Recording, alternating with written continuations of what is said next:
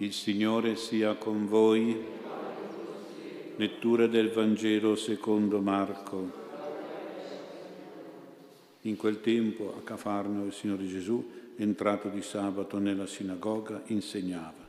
Ed erano stupiti del suo insegnamento, egli infatti insegnava loro come uno che ha autorità e non come gli scrivi.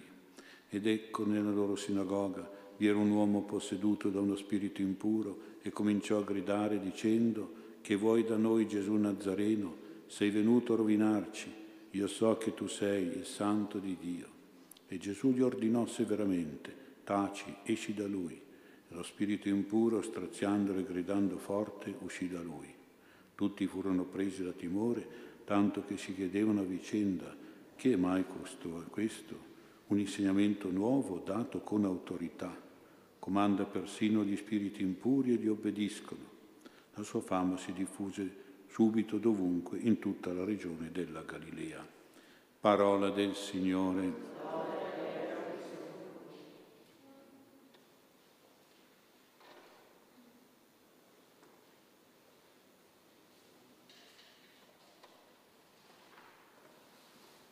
Sia lodato Gesù Cristo. Il Vangelo ci ha presentato Gesù pieno di potenza divina, potenza di insegnamento e potenza di guarigione. Vediamo anzitutto la potenza dell'insegnamento. Si tratta di una potenza della parola che insegna, una potenza di istruzione, una potenza di dottrina. Gesù è forte, è efficace, è autorevole quando predica. Questa forza, questa potenza di insegnamento riguarda la natura del suo insegnamento, del suo magistero divino e la interpretazione della parola di Dio. Un'interpretazione sicura al, pen, al punto che egli potrebbe dire questa è la verità, questa è la morale, verità morale oggettiva, reale, effettiva. Non dice Gesù questa è la mia opinione, come gli scribi, o questa è la mia impressione, questo è il mio parere, come dicono gli scribi. No, questa è la verità, questa è la morale. Anche oggi vedete come tempo di Gesù, per gli scribi, ci sono delle opinioni comuni, dominanti, pubbliche, che si chiamano mainstream, li chiamano così, che insegnano come fossero una dittatura di pensiero unico, un pensiero che naturalmente è soggettivo, è relativo a se stessi e quindi la parola relativismo proprio, indica proprio questa dittatura del pensiero di se stessi, che nasce da se stessi, dai propri interessi, dai propri gusti, dalla propria politica, eccetera. Oggi si è persa un po' anche nei cristiani la convinzione che nella parola di Dio nel Vangelo, nei dogmi della Chiesa, negli insegnamenti della tradizione, c'è la verità di Dio, una verità stabile ed eterna e non un'opinione qualunque, un'opinione fragile relativa di un uomo o degli uomini. Ecco, tante volte anche a me si rivolgono dicendo, lei cosa pensa? Ma come lei cosa pensa? Io come sacerdote dovrebbe dirmi lei cosa dice a nome di Dio, a nome di Gesù, cosa dice, non cosa pensa, perché quello che io dico come sacerdote non è un mio pensiero, una mia opinione come quella degli scrivi o di questi maestrini, ma è proprio quello che dice Dio, che professa Gesù, la parola di Dio, la parola del Vangelo. E come c'è una verità religiosa, così c'è anche una giustizia, una bontà morale, una regola, una disciplina morale. Oggi purtroppo la verità, la regola viene negata, viene un po' travisata, anche un po' dimenticata. Faccio degli esempi, per esempio la verità sulla Eucaristia. Guardate quanta trascuratezza, quanta irriverenza, quanta superficialità nei confronti dell'Eucaristia, soprattutto l'Eucaristia come sacrificio redentore di Cristo, sacrificio che ci rimette i peccati e anche come presenza reale di Cristo che esige la nostra adorazione e ci chiede uno stato di grazia per poter fare la comunione. Oppure un altro esempio che riguarda la verità del matrimonio. Vedete quante unioni civili, quante convivenze, quanti matrimoni gay. Lo sposalizio e la famiglia sono fondati su un uomo e una donna, su un sacramento che ha delle esigenze, dei principi morali importanti che lo rendono valido, che lo rendono vero, giusto e buono. Per esempio ancora la verità sulla religione, gente che diventa musulmano, buddista o protestante o segue delle religioni primitive. Ecco, invece la vera e unica religione è quella della salvezza, è la religione cristiana, è la fede cattolica, perché è rivelata da Dio stesso, è di origine divina, mentre le altre sono religiosità umane con errori ed eresie. Il vero Dio è Padre, Figlio e Spirito Santo, è uno e trino, gli altri sono dei falsi, dei ingannatori. Ora, dietro questo atteggiamento di Gesù di potenza di insegnamento c'è sicuramente la spiritualità, l'insegnamento della Madonna. Lei è la beata, dice Elisabetta, beata che ha creduto nella parola di Dio. Ha creduto, ha creduto in modo fermo, in modo totale, in modo sicuro.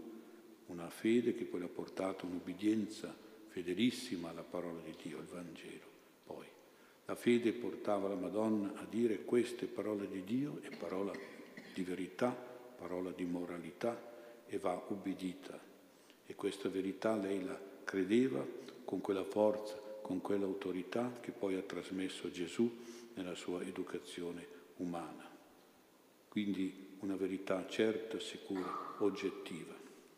Ecco perché Gesù insegnava come uno che ha autorità anche proprio, penso, sull'esempio della Madonna che credeva nell'autorità della parola di Dio ed era perfettamente ubbidiente, seguiva proprio in tutto la parola di Dio. L'autorità della parola di Gesù era poi confermata dall'autorità verso gli spiriti impuri, lo capiva la gente, l'abbiamo sentito nel Vangelo, questi spiriti che ubbidivano ed erano sottomessi e tacevano davanti a a Gesù che li scacciava, li esorcizzava dagli indemoniati. Vedete, anche oggi ci sono tanti spiriti cattivi e negativi. Pensiamo, agli, per esempio, alle malattie psichiche che sono molto diffuse oggi, nevrosi, psicosi, ansie, nervosismi, depressioni e tutti gli altri fenomeni di rancore, di odio, ecco, tutti malattie più o meno gravi con complicanze di vizi pericolosi e cronici, alcolismo, droghe, di deviazioni e trasgressioni, vizi e peccati. Ecco, tutti questi spiriti negativi si cerca di scacciarli in che modo? Andando dagli psicologi, dagli psichiatri, dai psicoterapisti, ma la parola di questa gente, anche se magari illuminata da un po' di scienza, è una parola debole, non ha l'autorità, tanto che questi malati devono ricorrere ai farmaci, agli psicofarmaci. Sarebbe ed è più forte la parola di Dio, la parola del Vangelo, la parola di un confessore, di un predicatore che ci riporta e ci ricorda l'insegnamento del Signore. Se ci fosse naturalmente una conoscenza del Vangelo, se ci fosse veramente un'ubbidienza a questa parola, unita alla preghiera, naturalmente. Potrei fare tanti esempi, ne faccio uno soltanto, ma per capire. Oggi, per esempio, l'ansia, la paura è un male psichico che per il Covid è diventato quasi endemico, cioè cronico, stabilizzato e diffuso in tutti, magari anche un po' anche in noi, attorno a noi. Per esempio l'ansia per la salute, l'ansia per il Covid, l'ansia per l'aumento dei, dei prezzi, l'ansia per il lavoro, l'ansia per le difficoltà di ogni genere che si sono create in questi anni. Ebbene, queste parole di Gesù nel Vangelo ci dicono di non preoccuparci, ci dicono di non affannarci. Abbiamo ricordato, ricordiamo, qualcuno ci ricordiamo di queste parole ci dicono di avere coraggio, di non temere. Se noi nella preghiera diamo autorità a queste parole di Gesù e quindi ci fidiamo e ci affidiamo a Dio Padre e al Signore Gesù, queste nostre ansie, queste nostre paure, questi affanni, queste angosce, queste preoccupazioni e apprensioni dovrebbero diminuire, dovrebbero quasi, direi, scomparire. Dovremmo essere più tranquilli, più sereni, pur facendo tutto ciò che si deve fare per una sicurezza, per una, una ricerca di quello che dobbiamo fare, un impegno che dobbiamo avere anche noi, però non arriveremmo ad avere un'ansia patologica che ci fa soffrire, che ci toglie la vita, la vitalità e la forza. Perché? Perché crediamo in questa parola di Gesù e noi preghiamo dicendo Gesù tu hai detto di non affannarci, di non preoccuparci di questo, di quello, come pure della salute, di altre cose, allora sulla tua parola io do autorità alla tua parola e non mi affanno, non mi agito, non vado in ansietà patologica, insomma, questo vale anche per il perdono, per l'amore ai nemici e per tante altre cose. Dovremmo conoscere anche solo una frasettina di Gesù per poter dargli l'autorità su certi nostri problemi di ogni tipo. L'autorità della parola di Gesù era quindi molto forte. Preghiamo la Madonna che ci aiuti davvero in questa ubbidienza a questa autorità e saremo sicuramente più sereni e più graziati e più benedetti dal Signore in mezzo a qualunque situazione difficile noi possiamo trovarci. Un secondo pensiero, la pienezza della potenza divina. Gesù la manifestava anche nelle guarigioni. Quella commovente, per esempio, della suocera di Simon Pietro, quella dei malati di Cafarnao, Gesù si mostra come il Dio Salvatore che si avvicina ai sofferenti, agli ammalati, che si lascia avvicinare e toccare da loro con fede. Non è il Dio degli scribi, un Dio insensibile e inavvicinabile, tutto il contrario, sensibile a chi soffre e si avvicina a Lui stesso, chi è nella sofferenza, per dare guarigione. Ora Gesù ha assorbito questa sensibilità per i malati, penso, dalla Madonna. Se la Madonna era così attenta ai bisogni della gente, come durante le nozze di Cana, accorgendosi lei unica soltanto che mancava il vino, che quindi gli sposi erano in difficoltà, tanto più è attenta alle persone quando sono nelle difficoltà della sofferenza fisica e morale. Io sono convinto di una cosa, non è scritta nel Vangelo, però la penso io, ma non penso di sbagliare. Io sono convinto che la, la casa della Madonna a Nazareth, che era la casa di Giuseppe e di Gesù, ma proprio perché c'era la Madonna, questa casa era come un ambulatorio, secondo me. Era come un gabinetto medico, era come un pronto soccorso, era come un dispensario di medicine, come una farmacia, un ospedale, l'ospedale della Madonna. Io penso che c'era questo andare avanti e indietro della gente dalla casa di Maria, proprio perché c'era lei a dispensare un po' di conforto e di lenire le sofferenze, dare sollievo alle malattie che c'erano anche quel tempo.